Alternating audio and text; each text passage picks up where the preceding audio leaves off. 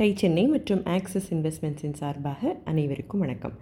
ரெண்டாயிரத்தி பதினஞ்சில் தான் ஒரு பி டு சி நிறுவனமாக வேகூல் சன்னி பி அப்படிங்கிற பிராண்டில் மார்க்கெட்டுக்கு போனாங்க.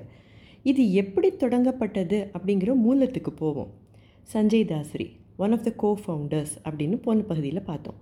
இளங்கலை பட்டப்படிப்பு படித்தது அமெரிக்காவில் படித்து முடிக்கும் போதே ஒரு தொழில் தொடங்கணுங்கிற எண்ணம் அவருக்கு தீவிரமாக இருந்தது. வயசு என்னவோ அப்போ இருபத்தொன்று தான். தாய்நாட்டுக்கு திரும்பி வந்தார். இந்தியாவோட வளர்ச்சியில் பங்கேற்கணுங்கிற ஆர்வமும் இவர்கிட்ட இருந்தது. தவிர ஒரு சமூக தாக்கத்தை ஏற்படுத்துகிற தொழில்கள் மேலே இவருக்கு நிறையவே ஈடுபாடு இருந்தது. என்ன செய்யலான்னு தீவிரமாக யோசிச்சுட்டு இருந்தப்போ இன்னொரு பக்கம் கார்த்திக் ஜெயராமன் தன்னோட கார்ப்பரேட் வேலையை விட்டுட்டு தன்னோட இருபது வருஷ அனுபவம் விவசாயம் சம்பந்தப்பட்ட தொழிலில் பயன்படுத்தப்படணுங்கிற முடிவோடு இருந்தார். கார்த்திக்குக்கு ஆட்டோமோட்டிவ் மற்றும் இண்டஸ்ட்ரியல் செக்டர்ஸில் நிறைய அனுபவம் இருந்தது.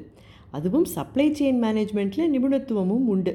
அதுவரை கார்த்திக் வேலை செஞ்சதெல்லாம் ஆர்கனைஸ் செக்டர் தன்னோட இந்த எக்ஸ்பீரியன்ஸை வேறு ஏதாவது ஒரு இடத்துல பயன்படுத்தினா நல்லா இருக்கும்னு தோணினதுனால இவர் உள்ளே நுழைஞ்சது ஒரு அன்ஆர்கனைஸ்ட் செக்டரில் சஞ்சயும் கார்த்திக்கும் இணைஞ்சு ஒரு பெரிய மாற்றத்தை அக்ரி செக்டரில் கொண்டு வர முடியும் அப்படின்னு நம்பினாங்க. இந்த நம்பிக்கை மட்டும் போதாதே அந்த துறையில் அப்போதைய நிலவரம் தெரியணும். பெயின் பாயிண்ட்ஸ் என்னங்கிறத கண்டுபிடிக்கணும். அதோட எதிர்காலம் என்ன? தொழில் தொடங்கினா நிலச்சி நிற்க முடியுமா? வளர்ச்சி இருக்குமா? இப்படி ஏகப்பட்ட கேள்விகளை ஒவ்வொரு தொழில் முனைவோரும் கேட்டுக்க வேண்டாமா? இவங்களும் கேட்டுக்கிட்டாங்க. ஏகப்பட்ட ரிசர்ச் செய்ய தொடங்கினாங்க. அக்ரியில் அன்ஆர்கனைஸ்டாக இருந்த பழங்களும் காய்கறிகளும் விற்கப்படுற ஸ்பேஸை ஆர்கனைஸ்டாக செய்கிறதுல நிறைய வாய்ப்புகள் இருக்குது அப்படின்னு அவங்களுக்கு தோணுச்சு. தவிர ரெண்டு பேருக்குமே சமுதாய நலனில் நிறைய அக்கறை இருந்ததால் விவசாயிகளோட வாழ்க்கை தரத்தை உயர்த்தணும் தங்களோட நிறுவனம் அதுக்கு உதவணும் அப்படின்னு தீர்மானித்தாங்க நியாயமான வர்த்தகத்தை ஊக்கப்படுத்தணும் இதற்கான வழிமுறைகளை உருவாக்கணும் ஸ்ட்ரக்சர் ஏற்படுத்தணும் விவசாயிகளோட வாழ்வாதாரத்தை மேம்படுத்தணுங்கிறது மட்டுமே இவங்களோட நோக்கமாக இருந்தது. இதை எப்படி செயல்படுத்தணும் எப்படி செய்யணுங்கிறத வேணால் மார்க்கெட் தேவைக்கு ஏற்ற மாதிரி மாற்றினாங்களே தவிர எதுக்கு செய்யணுங்கிற தெளிவு அவங்களுக்கு தொடர்ந்து இருந்துக்கிட்டே தான் இருக்குது இவங்களுக்கு வருமானம் ஈட்டி தரக்கூடிய தொழிலாக இது இருந்தாலும் இவங்களால் ரெண்டு விஷயங்களை நிச்சயமாக செய்ய முடிஞ்சுது. ஒன்று விவசாயிகளோட வாழ்வாதாரத்தை மேம்படுத்த முடிஞ்சுது.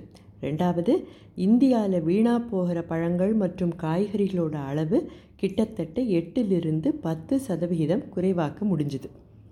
எந்த அளவுக்கு சின்ன சின்ன விஷயங்களில் கவனம் செலுத்தினாங்க என்னவெல்லாம் புதுமைகளை புகுத்தினாங்கங்கிறத அடுத்த பகுதியில் பார்ப்போம். அதுக்கு முன்னால் இன்றைய பாடங்களை பார்ப்போமா? முதல் பாடம். தொழில் நடத்தும் போது கோ ஃபவுண்டர்ஸ் இருந்தால் எப்படிப்பட்டவங்களாக இருக்கணும்? காம்ப்ளிமெண்ட்ரி ஸ்கில்ஸ் இருக்கணும். அதாவது ஒருத்தர் ஒரு சில விஷயங்களில் திறமை இருக்கிறவங்களாக இருக்கலாம். இன்னொருத்தர் அவற்றை தவிர வேறு சில விஷயங்களில் எக்ஸ்பர்டீஸ் இருக்கிறவங்களாக இருந்தால் தொழிலுக்கு நல்லது தானே? தவிர ஒரே மாதிரியான நோக்கம் இருக்கிறவங்களாக இருக்கணும். ஒருத்தருக்கு ஒருத்தர் நம்பிக்கை வைக்கிற அளவுக்கு இருக்கணும். வேல்யூஸ் ஒரு போல இருக்கணும். இப்படி இல்லைன்னா ஆளுக்கு ஒரு பக்கம் இழுத்தா தொழில் கோ ஃபவுண்டர்ஸுக்கு மத்தியில் படாத பாடுபடாதா நமக்கு ஒருத்தரை ரொம்ப நல்லா தெரியும். பல வருஷங்களாக பழக்கம். இல்லை ரொம்ப சொந்தம். கூட வச்சுக்கிட்டா தொழிலுக்கு சௌகரியமாக இருக்கும்.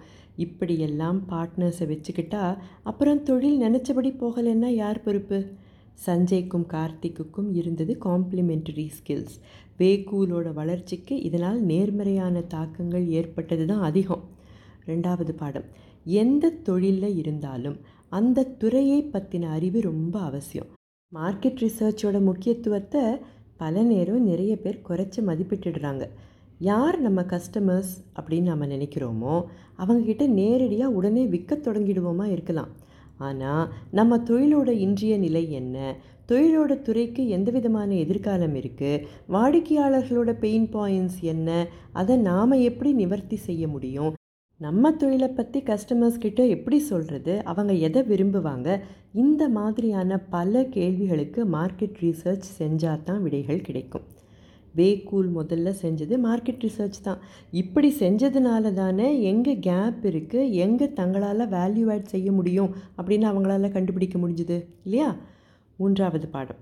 ஒரு விஷயத்தை எப்படி செய்யணும்னு யோசிக்கிறதுக்கு முன்னால் எதுக்கு செய்யணுங்கிற தெளிவு அவசியம்.